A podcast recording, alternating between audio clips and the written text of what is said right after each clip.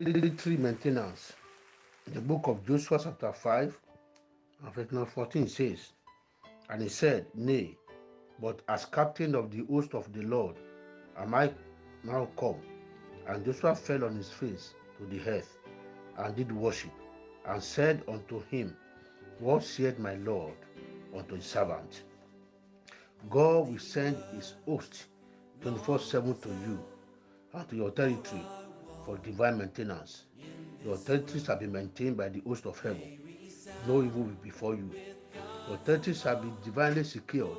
No evil will befall you, your household, and your community. The host of heaven, the angel of God, shall appear to you every day of your life. They shall appear to you daily for divine instruction of victory in Jesus' name. Your faith will not fail. The enemy will not prevail over you. Your confidence in the Lord shall be built. As you go out today, God's presence shall accomplish you in Jesus' mighty name. Amen. Have a nice day.